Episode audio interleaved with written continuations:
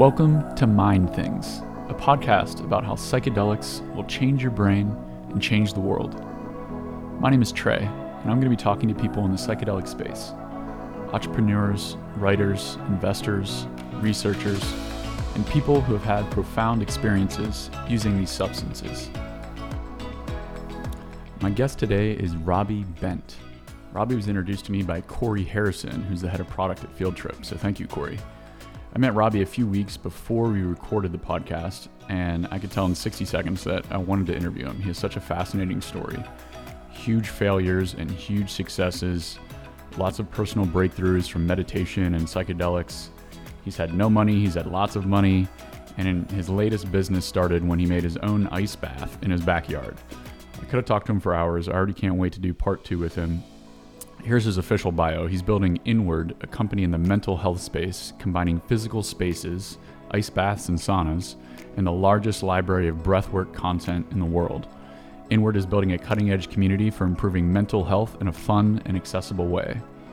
Prior to Inward, Robbie spent four years leading ecosystem growth at the Ethereum Foundation, a $180 billion cryptocurrency. He also runs a clubhouse show on psychedelic medicines has done four Vipassana retreats, and is an avid kite surfer. By the way, if you like these episodes at all, do me a huge favor and leave a review. I appreciate it. All right, let's get to it. Here's my interview with Robbie Bent. Robbie, hello. Welcome to the show. Thanks for having me, Trey. Super excited. So, you've had a really interesting journey to get to where you are now. Can you take me back to the turning point that sort of led you down this path that's led to inward breathwork? Yeah, totally.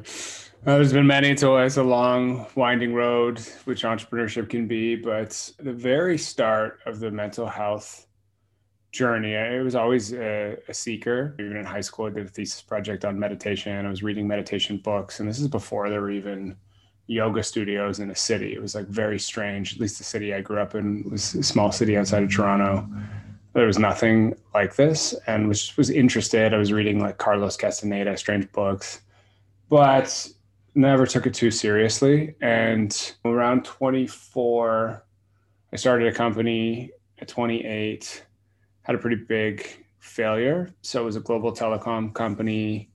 We'd had many dozens of employees and had raised a bunch of money, and my family had invested, friends had invested, personally, I had invested. And I spent four years grinding at that business, and it didn't end up succeeding. And as a what result, exactly? I went through. So it was a it was a system on a SIM card that allowed you to provision virtual identity. So you would be in Canada, you would travel to the UK, we would provision you a Vodafone identity, and you wouldn't pay roaming fees. This is in 2010. Mm. Tech companies and like doing startups is just getting started as a thing. And I was in Toronto, where the community was really small at the time. We're building like pretty big vision and we could give a super wealthy person the sim card and they would travel and then it would send them a text. You just saved $700 on that phone call because at the time roaming was insane. Like yeah. five it was five bucks for a meg of data and just like using a blackberry no crazy apps.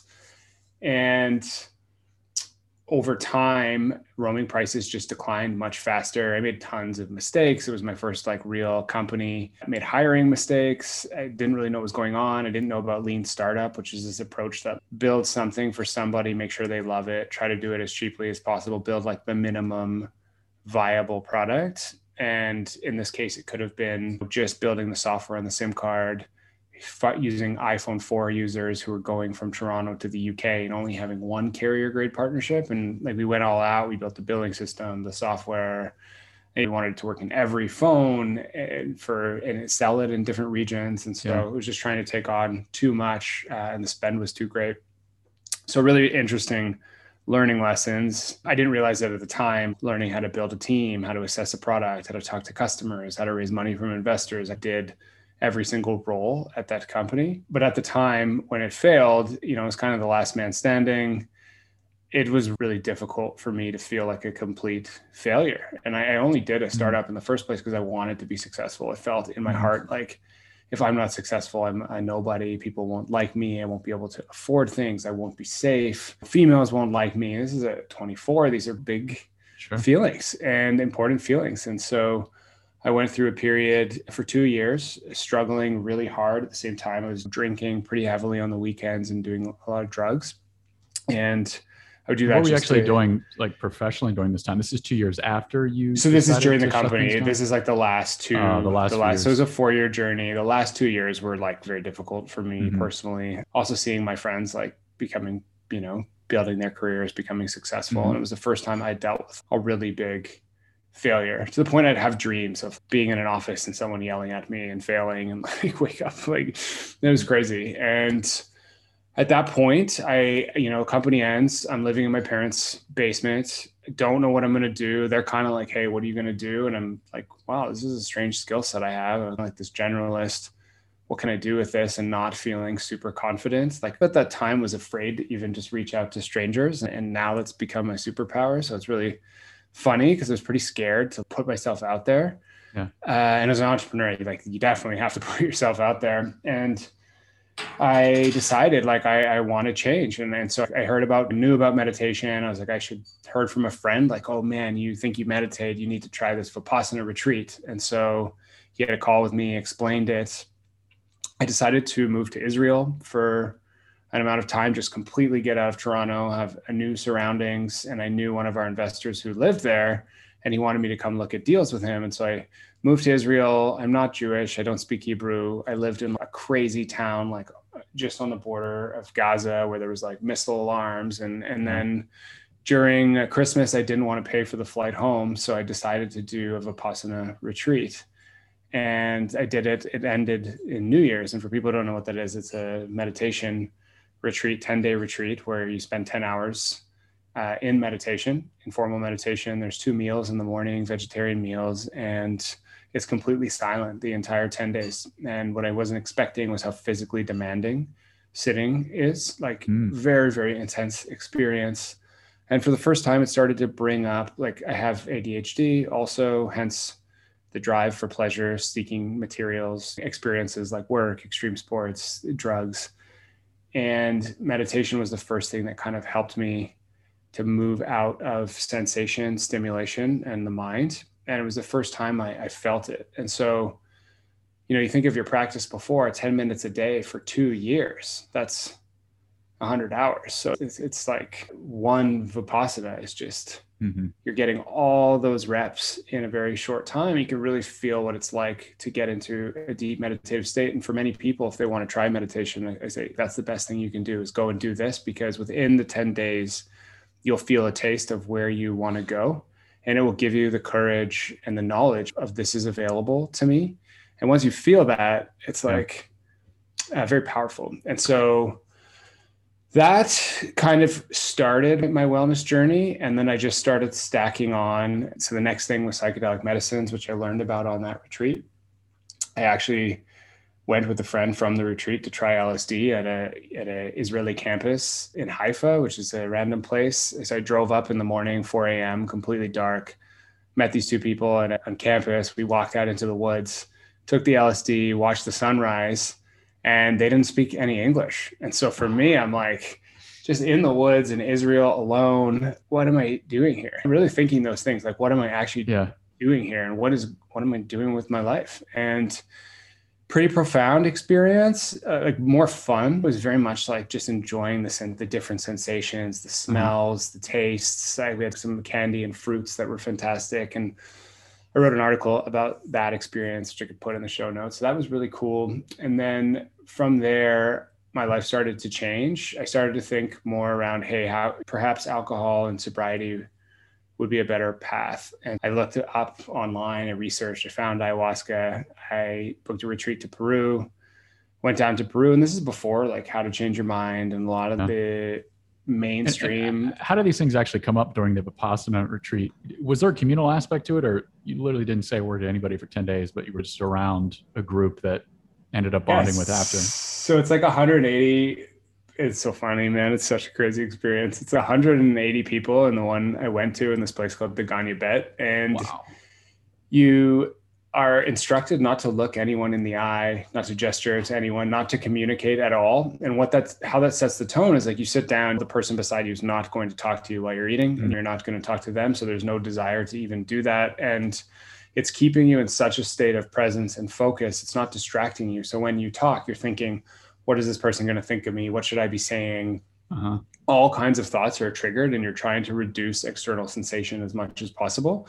And I remember very intense emotions come up and you also start to realize you're not in control. Like we think event happens and I feel an emotion. So, you know, I get fired from my job, I'm sad. It's not actually the case. We often emotions come up and then we attribute action to them, attribute causes. So in the brain, the emotions can arise first. And so you're sitting in the meditation, it's like this intense anger is boiling up, like very intense, or sadness, and people are crying. And like, where are these emotions coming from? There's no sensation. What's happening in your brain? It's like close i've heard this this on a lot of you know podcasts but closing the tabs of the mind if you think of mm your mind as a mm it's like a you know chrome browser yeah and just one by one like processing these emotions that are coming up and i was in my room and we shared a room as a first time student and the roommate's showering and, and in my head how dare this guy shower it's so loud like he doesn't respect my meditation time like getting so pissed and i don't even know the person. So you you know the other cool thing is you meet people, but you don't know them. You don't even know their name, and so you're mm-hmm. looking at these people you see for ten hours, like walking, and you your mind makes up stories. It's like, oh, that person must be a soccer player from Brazil. And then you find out it's like a doctor from Italy, and you're like, whoa. And, and you, you just realize your mind is always doing it. It's always making judgments, assigning personalities, assigning narratives. And so when you change your mind state that much, it just gives like such a really such a cool window into existence and, and presence so that was the guy my roommate who was so pissed at I actually like the last day you're able to talk to each other and for the last day you do what's called a metta meditation it's a loving kindness and so you're just imagining you're feeling so amazing just thinking about love and feeling empathy for others feeling empathy for the country the city like everything around. And all 150 people are doing this for hours and hours. And so the vibration in the room when you finish it's like oh we just made it through what's for some people one of the hardest things they've ever done. And then you've just been like filling your heart with these feelings of love and gratitude. And then you talk to everyone you're like giving people hugs. It's like you've known them forever. So it's such a cool experience wow. so we met after that and he was like oh if you've tried this you know the psychedelic medicines can take you to the same space and, and i really didn't know much about using these therapeutically with intention and so that was the first time I'd heard, okay, we're going to do this with intention, which is pretty cool. So tell me about Peru now. Yeah, that was a really intense one. We flew me and me and a friend, uh, one of my best friends, flew down there together. And yeah, so I don't know how much you know about these types of experiences, but fly to this little town of Iquitos. And I had a really a mission here was like, I don't ever want to do drugs, specifically cocaine again, I want to learn about why I have this desire and like really go to the depths of that desire mm-hmm. and end up getting in this boat like kind of I mean, if you remember the Disney movie The Rescuers Down Under, it's like a sure, yeah. dilapidated river boat. It was like that. And we like 45 minute trip into the Amazon. I remember jumping out of the boat, swimming in the river, and just thinking, like, wow, again, one of these moments of what am I doing here? Like yeah. I'm in the Amazon River swimming. Like this is crazy. And just the clouds looking like giant marshmallows, like complete calm, beautiful sunshine, no stimulation, no phone working. And we pull up to this like amazing center. They had this giant maloka, which is like a ceremony room, and raised gateways in between each each room and hut. And so you would walk above the water on these stilts, like uh-huh. in the middle of the jungle. A super beautiful place and just like no EMFs, no electricity, like very bare bones. And this was a style of place where you go if you need deep healing. It was one I found online that was like one of the most more hardcore versions.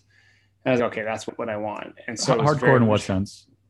Hardcore in the sense that if they tried to do something like this in North America, there would be absolutely no way where they're like you're taking the medicines and they're saying like hey more like the more uh, you uh-huh. drink the it, yep. it, could be dangerous in, in some ways I, I think also but you'd hear people like getting chained tied up because they're just going through what sounds like an exorcism wow. and I, I don't think you know ayahuasca is necessarily scary or it, it can be challenging but the, it really depends on like the set setting and the energy of and it pretty science backed Mm-hmm. person, but the energy of the room, like what people are going through in their lives and what's going to come up. And if people have dealt with a lot of trauma, these traumas come up, these emotions as the, you know, for psychedelic medicines, the default mode network, the part of the brain that generates, sometimes called the secondary conscious, the part of the brain that generates your identity, you know, your belief system, that part shuts down, new connections happen. And as a result, this like fight or flight response happens in the body and, and powerful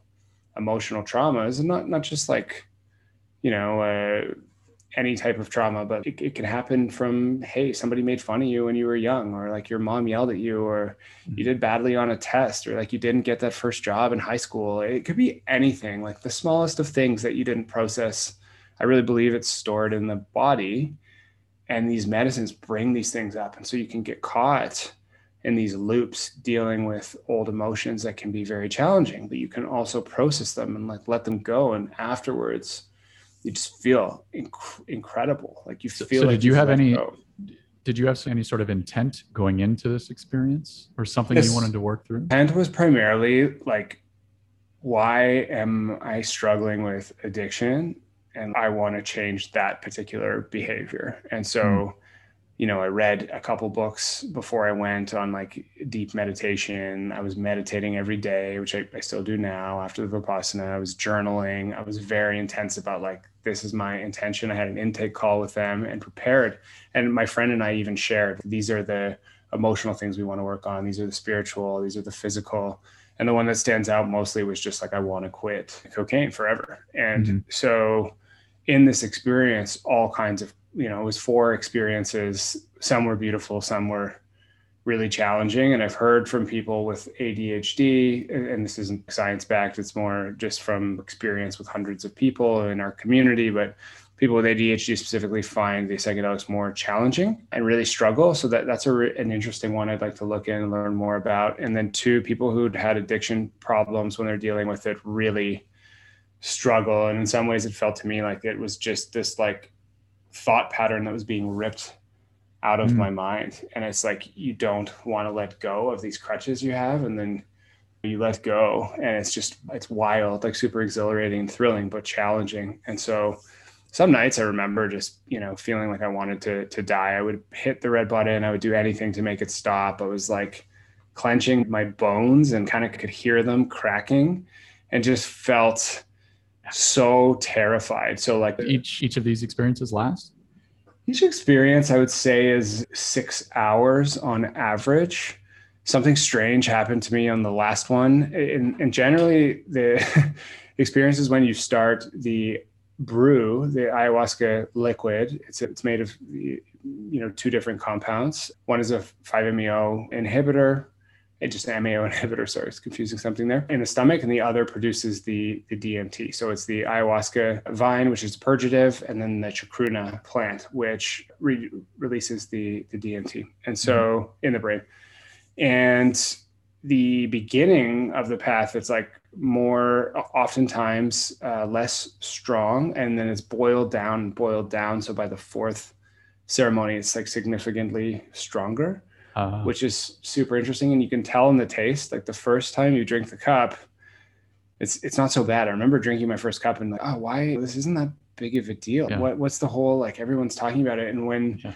your brain starts to associate that taste with the purging, it's like you know what's coming. And by the fourth night, it's hard to even get it down. Like it's crazy. You just know what it's gonna feel like going down your, you know, into your stomach. It's so it's very wild and How quickly and, after that do you feel the need to purge? It depends. It can be different. Sometimes it's like you don't purge at all and you'll just feel, you know, you don't feel the need. And sometimes it's you really want to purge. It feels like you've been poisoned and you just can't let it out. And then I think for me at least, this is why it's really powerful, is because it combines this purging of this like uh, you know poisonous ish thing, not poisonous in a dangerous way, but it's purgative and it combines that, you know, primal feeling of like throwing up or, you know, downward purge, they call it, yeah. uh, with releasing these really powerful emotions. And it just feels like I could feel like a demon in my feet, like coming up and leaving my system. And it felt like I was just letting go of negative thoughts and, and negative thought patterns. So some nights I would purge, some nights I would purge multiple times. Sometimes you purge so much you don't even know. Like you're like, where is this coming from? Like there can't be anything left, and it's exil- It's like riding a roller coaster. Like you're going up, and finally, when you purge, it's just complete bliss.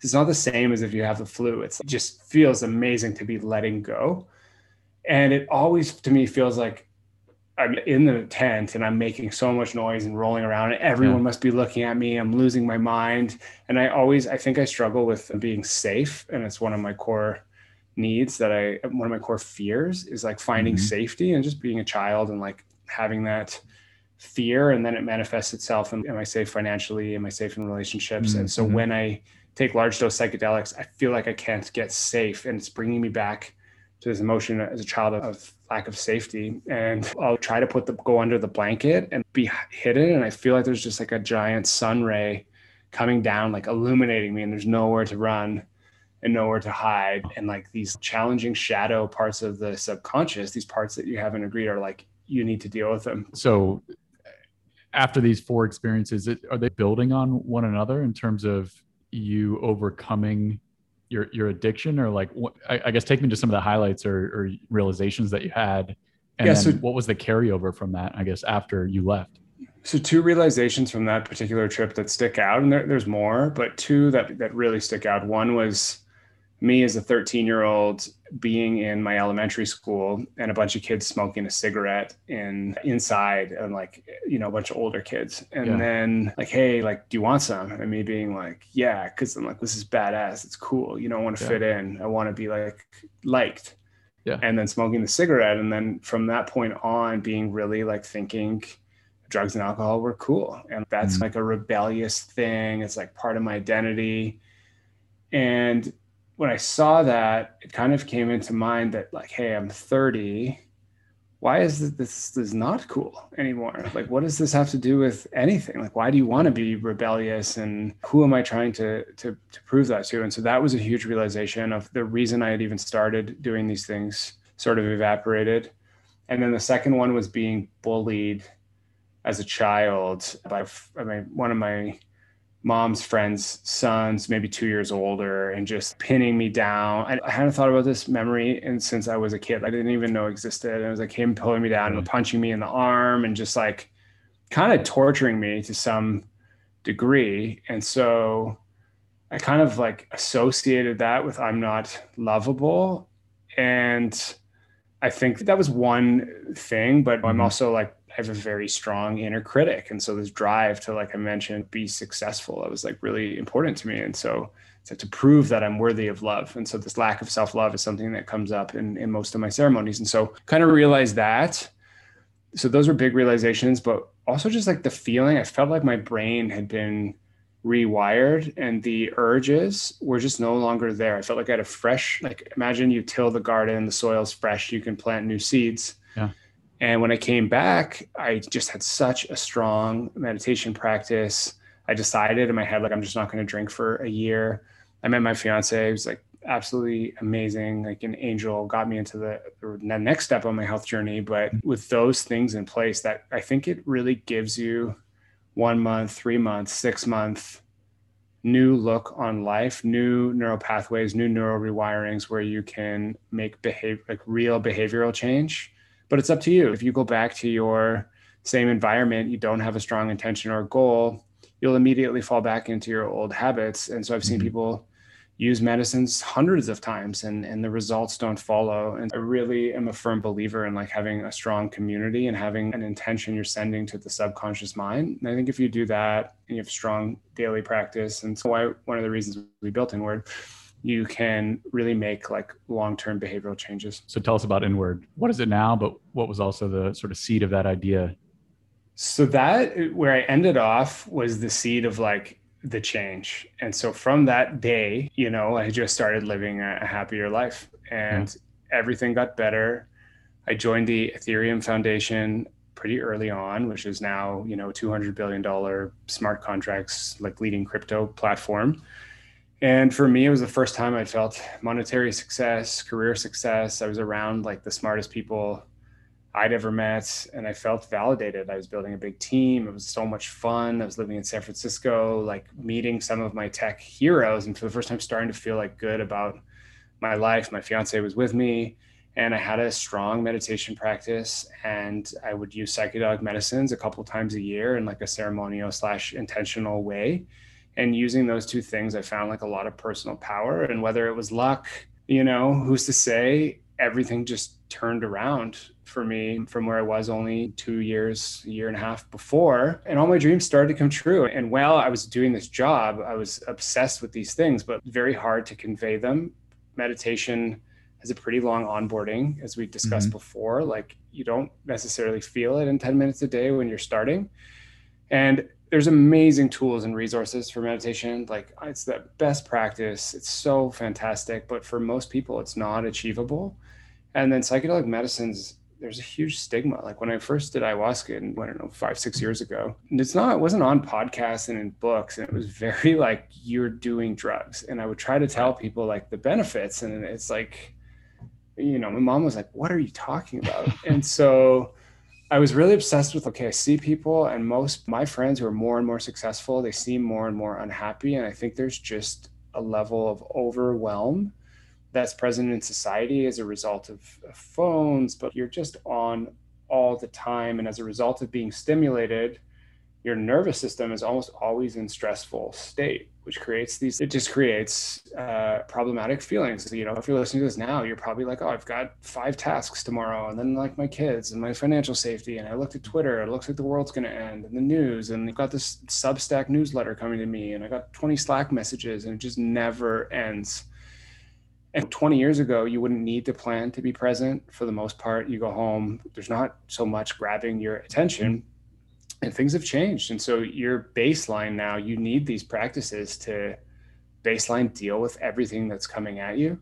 And so i'm looking at this problem like how do i help people?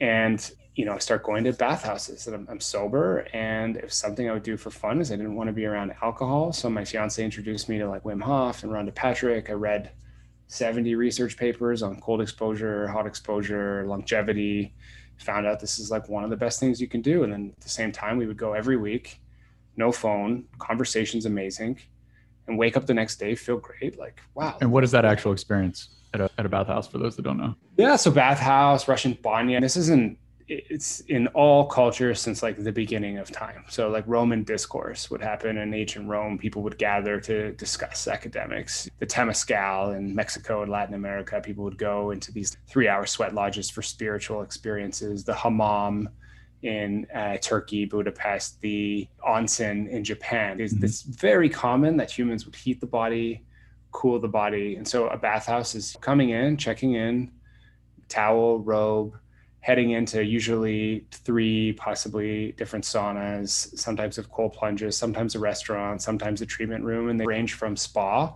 where it's completely quiet and it's like a treatment. So you're going for a massage, you're doing some hot and colds, it's quiet, it's like possibly romantic. It's very old school, like a spa. The flip side is like the Russian banya, the bathhouse, where it's more social there may even be people drinking. There's like a restaurant, and it's a cool. I don't know if I'd say cool vibe. A lot of these places are like a bit older, but it's mm-hmm. fun. It's super healthy. They often have like Venik treatments they'll do with these like giant oak or birch leaves. The Russians predominantly use oak. The Finnish use the birch, and they'll use them to move the hot air around in the sauna in a ceremonial uh-huh. format. They'll use them to remove dead skin, to uh, infuse the essential oils from the plants into the skin. So there's a lot that's done there. And so I saw that and was like, this is awesome. But it was also like very old school. So if you ever, you know, used to go to the gym and you went to a 24 hour fitness or a GoodLife, it was that vibe. Yeah. Not a lot of attention to the lighting, the music, the smells, making it a premier experience. And so mm-hmm. I was doing that every week and learned about the health benefits and decided to build an ice bath in my backyard with some partners and the ice bath you know we just every night had people over two people four people five people 100 days in a row and then started experimenting with sound bowls essential oils koshi chimes different things and the idea was firstly, it was longevity, right? It was like, come here and, and feel alive. And then we noticed that it's actually the entry to meditation at like zero degrees. And so people were getting in the cold triples the norepinephrine in the brain, which is the neurotransmitter responsible for mood, attention, vigilance. So physiologically, you're present. And so I'm seeing people mm-hmm. like 50 years old, ADD, workaholic, never been able to stop. Bam, one minute. Wow, like I'm here. I feel my body and come out and just feel alive. And then we see people just like talking, hanging out around it, having the social experience, and it's, it's beautiful. And so said, hey, we need to continue this as it got colder. And so we converted the my garage, which is behind me, into a wellness space with an ice bath and a sauna and like a tester. And the idea was it'd be a community space for the neighborhood. And then each day, two people, five people, 10 people, 20 people are booking. So we implement a booking platform, we get insurance, we turn it into a real business. And at the space, we then find out it's not even people are coming for a meditative practice, they're coming to connect with their emotions and with each other and then we realized the problem we're solving is actually loneliness. And so it went from hmm. an ice bath in a backyard for longevity to solving for loneliness in today's society. And what I mean by that is you come in and we like to weave in things I learned and psychedelic medicine experiences and through mental health coaching and therapy. And maybe it's a gratitude sharing in the sauna maybe it's turning the sauna lights off to complete darkness and having people share their fears and imagine them sweat out their fears. Maybe it's a ice bath where there's an eye gaze and people connect their breathing to connect their heart rates. There's just many different styles of programming that we added to make it more like a class. So the vibe is a really cool hospitality hotel or restaurant aesthetic. And then a coach like you'd find at a boutique fitness class who's walking you through like how to be more grateful, yeah. how to feel that, how to connect to your heart and connecting people with their emotions. And then as a result, they make friends, they talk, they're not on their phone, they share what they're struggling with. And we saw people, there are two people in the sauna, they meet one sauna. The guy ends up going to Whistler, which is a giant ski mountain mm-hmm. on the West Coast for a powder skiing weekend trip. And we're like, whoa, you know, so we're starting. I, I never had anyone reach out to me when I was working in tech. Hey, thanks for what you're doing. And I had yeah. like legit 25 people this year call me like, man, you changed my life. I'm like sober, like this community. I've made friends. I'm around people that are like share my values. And it was kind of what I wanted to build. Like I knew I was coming back to Toronto and I was worried, like, am I going to fall back into my my old habits? Because uh, mm-hmm. uh, at Ethereum, I'd been living in San Fran and Berlin, as I mentioned. And I get home and I'm worried. And sure enough, we manifest out of nowhere this health center and a whole community. And I'm just really passionate about providing people with a community where they can find people who are on that journey.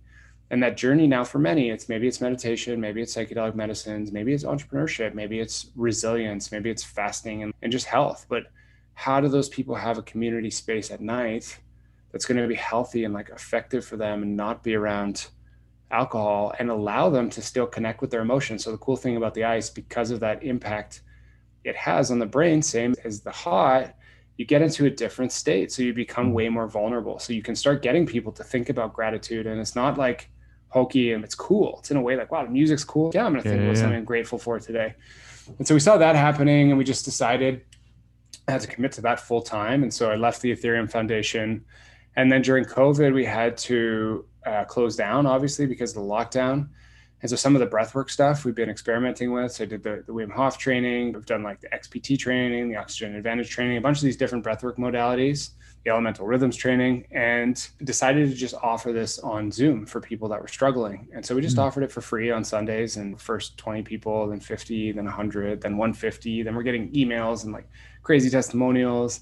People are asking for the recordings and you put them on YouTube and people are just donating money. We're like, like what is happening here? This is crazy. Yeah. And so we made a course and then people paid for the course and they liked it and then we're like they're like oh we want more content. So every week now we've been putting out four or five videos and i feel like we have the most breathwork content in the world now the largest library at this point across sleep morning routine evening routine anxiety emotional release grief all kinds of different emotions that we're trying to convey.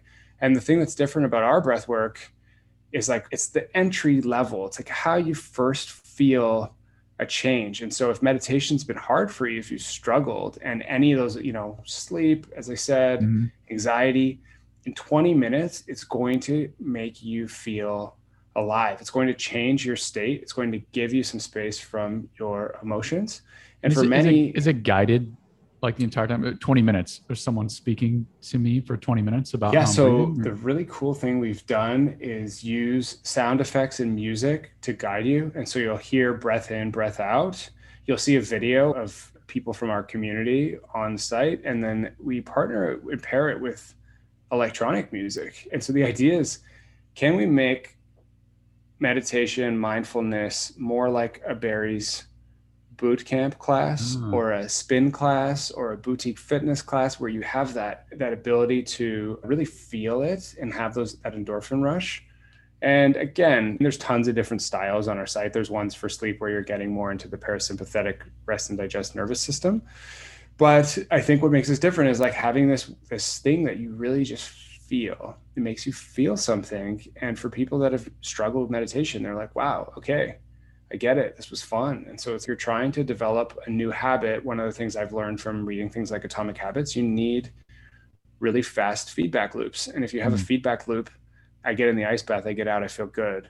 I do the breath work right after I feel amazing. You can start to bring people into this world. And what we saw from the physical space is that like breath work was the next step. After breath work, you can push people further down the mindfulness and psychedelic medicine stack. So maybe then it's a daily meditation practice. Maybe it's a meditation retreat Maybe it's a psychedelic retreat. Maybe it's some type of fast. So maybe it's going in the cold water outside at minus 10, you know? So it's kind of what is the starting point with a focus on like fun and aesthetic that you can bring people through that funnel and it's working like we have a large number of customers now people are paying they love the site I'm getting messages almost every day, like saying just, "Hey, man, you know, thank you. Like this has changed my yeah. life," and so it feels really good. Where do you think you are in that process, and what's the what is the end goal? You know, probably isn't an end goal; it's just a perpetual state. But I imagine you you still have room to grow or, or places that you want to go. Uh, yeah, I don't even think I've scratched the surface. And so the the working on the self love is still it's like a massive iceberg. And you think of you're setting your patterns, your beliefs, your thoughts, they're based on actions that happened when you were a child. And so those patterns are so well ingrained. You're, you know, I started my journey at 30. And so mm-hmm. turning those like underlying subconscious beliefs that generate your thoughts around, it's it's a, it's an effort. And so, you know, still for me, what changed first was my actions. And sometimes I wonder, have I changed at all? But then I look back and it's, I've been sober for, for so long. You know, now I, I don't care about making money like I used to. I don't have material things like I used to. And I don't feel different, but those actions have changed. You know, in my community, I'm like super high integrity person. I'm a leader. I have like tons of friends. I'm helping them like all the time. And, and so those are things that I just didn't care about before, or maybe I did care, but they were like deeply covered by hurts and rejections and, and, failures. And so accepting those and letting them go. I feel now like I'm just so I'm working on firstly my ultimate passion. Like this thing changed my life. So now I'm giving it to others. So I get to create these beautiful ceremonies I had mentioned, like amazing breath works, choosing the scripts and the music and learning. Last weekend I, I, dove deep and did two breathwork courses. Okay i'm learning about the foundational benefits of breathing. Like how cool that's my job. So it's just mm-hmm. so you know i get to talk to you on like a podcast tell my story. It's so awesome and fun. And so i'm very grateful but at the same time i can still get stuck in old habits of like working too hard. So we're trying to launch two businesses now. We're opening a second space, a more legit version with a 40 person sauna, crazy nightclub sound system, four ice baths, tea room, and it's going to be our big like flagship launch. And so we've just started construction on that. We're aiming to open in September. And it's a lot. There's interior design and branding and mm-hmm. operations and financing and like dealing with the lease. And, and we have this space to think about. And there's breath work. So I'm trying to get the word out. I'm trying to go on podcasts and talk to influencers and just share the message. And so I can easily spend, sit down, have a coffee, and spend 12 hours working like this never stops. And that's what i mentioned like it's constant stimulation. And so i know in my mind i have a number of practices the hot cold. Mm-hmm. I'm doing meditation daily still. I like light therapy. I have a bunch of things that try to just take an hour off per day to do something where i'm not thinking. So maybe I just go for a walk. I love riding electric skateboard in the summer. That's one of the things that like makes me feel the best. I have a handpan, some type of activity that's fun or like a game that's going to allow the brain to stop. I have like little tools I use around my desk to improve my breathing patterns, but I can still be like, oh, I'm so excited to build this thing. Let's go. Let's talk to more yeah. people. Let's try something new and let's yeah. hire more people. It's so fun. So I think one of the biggest things is just having patience. And that's, again, it's like, why do I need to build all these things? Partly to help people, but it's partly because I want to prove to myself that I'm successful. Mm-hmm. And so that same feeling is still there. It's just no longer manifesting itself in like cocaine and all nighters and like doing something that I don't like. So, what was that little tool that you just held up a second ago? Oh, it's called the Relaxator. It's from this like breathing legend. He's been in the breathing game for 20 years. His name's Anders Olsson. He wrote a book called Conscious Breathing. And so he's one of the first to talk about, he's actually in James Nestor's recent book, Breath, which, if you want to learn more, it's like the best starting point. And so him and Anders Olsson go to a university, maybe it was Stanford, and they do a test where they mouth breathe for a number of days and they show the impact mouth breathing has on the body, which is insane, like super bad. And so this tool he's created, you put in your mouth while you're working, and when you're working, every time you're getting a Slack message, an email, you're getting stimulated, and you're tending to breathe through your chest. Or if you're concentrating, you hold your breath, and you'll really mess up your, your breathing patterns. And as a result, you put this in your mouth. When you breathe out, it creates friction and it maintains. So if you're looking at your computer six hours a day, seven hours a day, it's going to help you maintain your breathing patterns without thinking too much about it. So mm-hmm. personally love the device, really cool. I'm using it in the day. I'm taping my mouth at night. Yes, huge believer. So what's actually happening that makes breath work so powerful? Is it all about controlling your heart rate or are there other things that are happening? Yeah, there's a, it's very would be similar to asking me like what makes exercise valuable or what makes mm-hmm. diet valuable there's many different styles and so i can go into to a few but the main one is your foundational breathing and a metric to measure foundational breathing is your co2 tolerance or vo2 max so co2 tolerance is how much carbon dioxide your body can hold before breathing out this is a sensor in your brain that's measuring the amount of carbon dioxide in your body and mm-hmm. when it hits a certain percentage of the blood oxygen levels, you're you'll breathe out. And so what's what's really interesting is when you breathe in oxygen, comes into the lungs, it's picked up by the blood, the blood goes to the organs, the hemoglobin in the blood holds that oxygen, delivers it to your brain, your heart, your stomach, all your organs. And if you don't have enough carbon dioxide, it's called the Bohr effect. The blood will hold on tightly to the oxygen. It won't deliver it effectively. So you can actually measure this with the CO2 tolerance test. You can Google it, or you can just in the morning breathe in once, breathe out once, and hold your breath. When your diaphragm contracts, it's telling you like, hey, that's that's when you need to breathe out. Your limit. So if it's mm-hmm. under 20 seconds, your breathing patterns are poor. And why might your breathing patterns be poor? Generally through mouth breathing. And why does that happen? Because you're eating processed foods, acidic forming foods. You need to breathe out carbon dioxide to reset the pH levels of the blood. So that's you know one reason. Another one, you're stressed all the time. Your fight or flight system is on. It's not meant to be stimulated all the time. When it's stimulated, it can sometimes take an hour to to breathe back into a relaxed state. So you're stressing the nervous system. You're breathing through the chest. All the nerves connected to the fight or flight nervous system are in the top of the chest. So you get stressed, you breathe in the chest, you breathe out too much carbon dioxide, and this CO2 tolerance just goes down over time. And so most people, especially even athletes, like they do this test and it's under 20. It's not an acceptable rate. And so it's impacting sleep, it's impacting anxiety. So foundational breathing, using something like mouth tape, holding your breath, we have exercises around this, or using something like the relaxator is going to slow the breathing. It's going to improve the amount of carbon dioxide in the body and it's going to boost your body's ability to tolerate higher levels of carbon dioxide. Mm-hmm. So that's great. That's like sporting or foundational style. Then you have these psychedelic breathworks like holotropic, you may have heard of, Wim Hof. Yeah. They're all using super ventilation, hyperventilation. And what's happening your body's breathing out so much carbon dioxide. So you'll sit there for, in some of them, three hours and just as fast as you can. And what's happening, you're breathing out so much carbon dioxide, the blood vessels actually constrict. The blood holds on to the oxygen, shuts down the oxygen delivery to the brain. the neocortex, the part of the brain that creates identity, shuts down. And you're in a state almost similar. There's no scientific proof around this, but you're in a state almost similar to death. And as a result, all of these emotions start to come up. And wow. the that style of breathing kicks in the fight or flight system. So you're creating this activation of the nervous system and then when you're shutting down the mind, you're allowing these stored emotions, these stored traumas to come up. So you see like very powerful effects with people with PTSD. I've seen thousands of people, crazy stuff happening where they're releasing yells, screams, movements, just from doing breath work.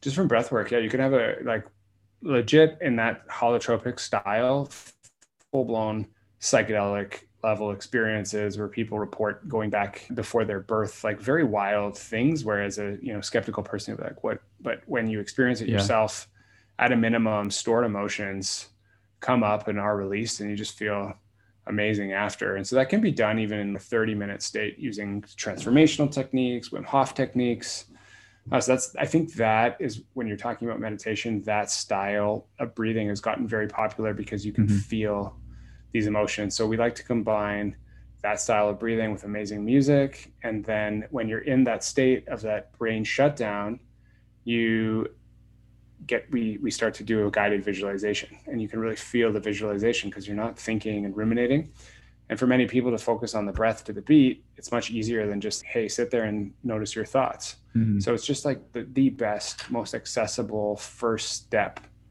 towards boosting your mood, feeling better. I've I've definitely heard that before. That holotropic breath work in particular can get you to these states similar to a psychedelic experience, and and have been skeptical.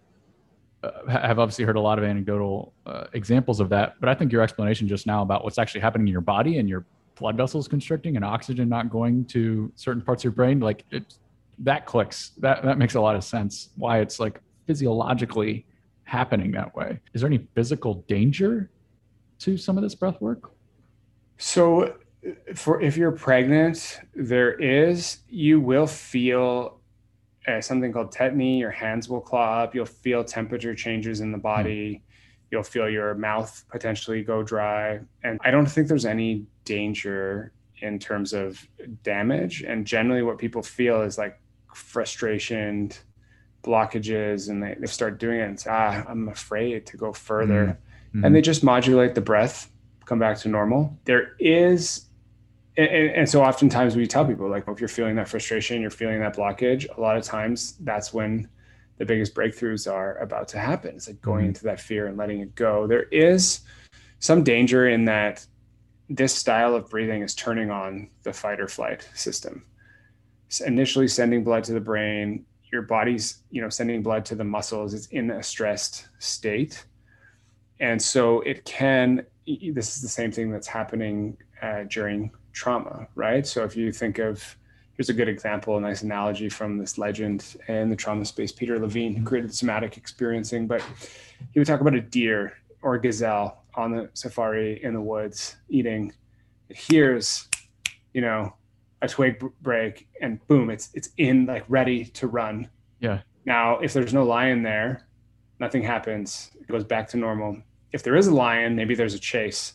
In that chase the deer escapes. It will then sit on the ground and shake shiver out the traumatic release and let that emotional response get out of its system. For human beings we don't do that. We store the emotional response. And mm-hmm. as i said before there's a lot of research and beliefs around storing these traumas or emotional responses at the cellular level. So you think of something that happened to you that was traumatic, you can remember back to a time you felt awkward, unsafe, perhaps it was at work, someone made fun of you, you got rejected, you failed at something. That feeling in the body is stoic. You can feel it, like your body tenses, your breath changes. And so when you do the style of breath work, you're turning on the fight or flight system and then you're allowing your body to release these stored emotions it's like amazing for for clearing emotions but for some people especially who've had very traumatic experiences if there's not a guide present or somebody with trauma training I can bring up very strong emotions, especially like holotropic is a very, it's two years of training. You know, it's a three hour ceremony. You sit for someone, they sit for you. They open and close the ceremony. It's very strict with the exact protocol. And it's Mhm. because you can release these emotional traumas. So you just want to make sure if you feel uncomfortable that you have somebody available to chat with who has experience. So back to inward. Is, is that also the name of the physical location as well, or Yeah, yeah. So the physical location was inward and the digital is inward breathwork. What's the dream plan there? What do you want it to become? Yeah, so my dream plan that I'm working on now and not trying to get too carried away is just physical spaces in, in you know every city. And that's the weekly place for discourse. You're going with your community, you're hanging out in a healthy way that makes you feel inspired and cool. And then when you go home, you use the app, and the app helps you get into your mindfulness journey. And so you're doing breath work one, two, three, five times a week. And then there's a community. And in the community, you continue to take courses, make friends, and it's much easier to make friends digitally because there's less friction. And so Mhm. the dream is that in this community, you know, you're from LA, you go to Toronto, and you're like, oh man, I don't know anyone. And you can pop into the inward community. You can say, hey, who's going tonight?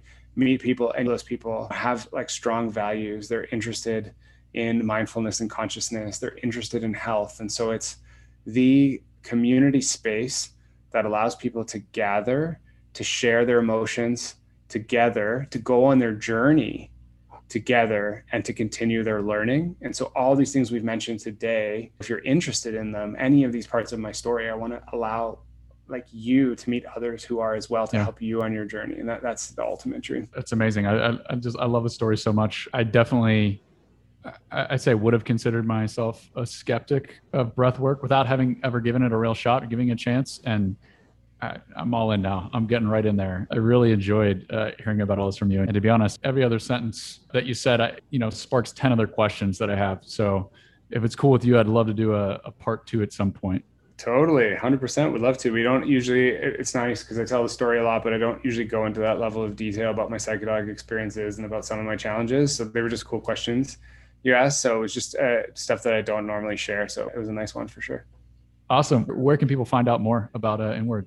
So at Inward Breathwork on Instagram, www.inwardbreathwork.com online. Yeah, we have like many free trial options if you just want to test a couple breathwork sessions to see what it's like. At Go Inward, Go underscore Inward on Instagram is our physical space. And then you can follow me at Robbie Bent, R O B B I E Bent one on Twitter. And I'm talking about this stuff every day. I also have a clubhouse on psychedelic medicines on Monday nights at 8 p.m. Eastern with people from MAPS and Vine Ventures. Amazing. You got a lot going on. Hey, that's the problem. awesome. Robbie, thanks so much for doing this.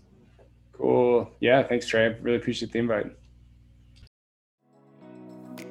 Thank you so much for listening. If you enjoyed the episode or know of anyone who might benefit from hearing it, please subscribe and share. You can also sign up for the Mind Things newsletter at mindthings.co and find us on Twitter at mindthingsco. Thanks again and stay tuned for the next episode very soon.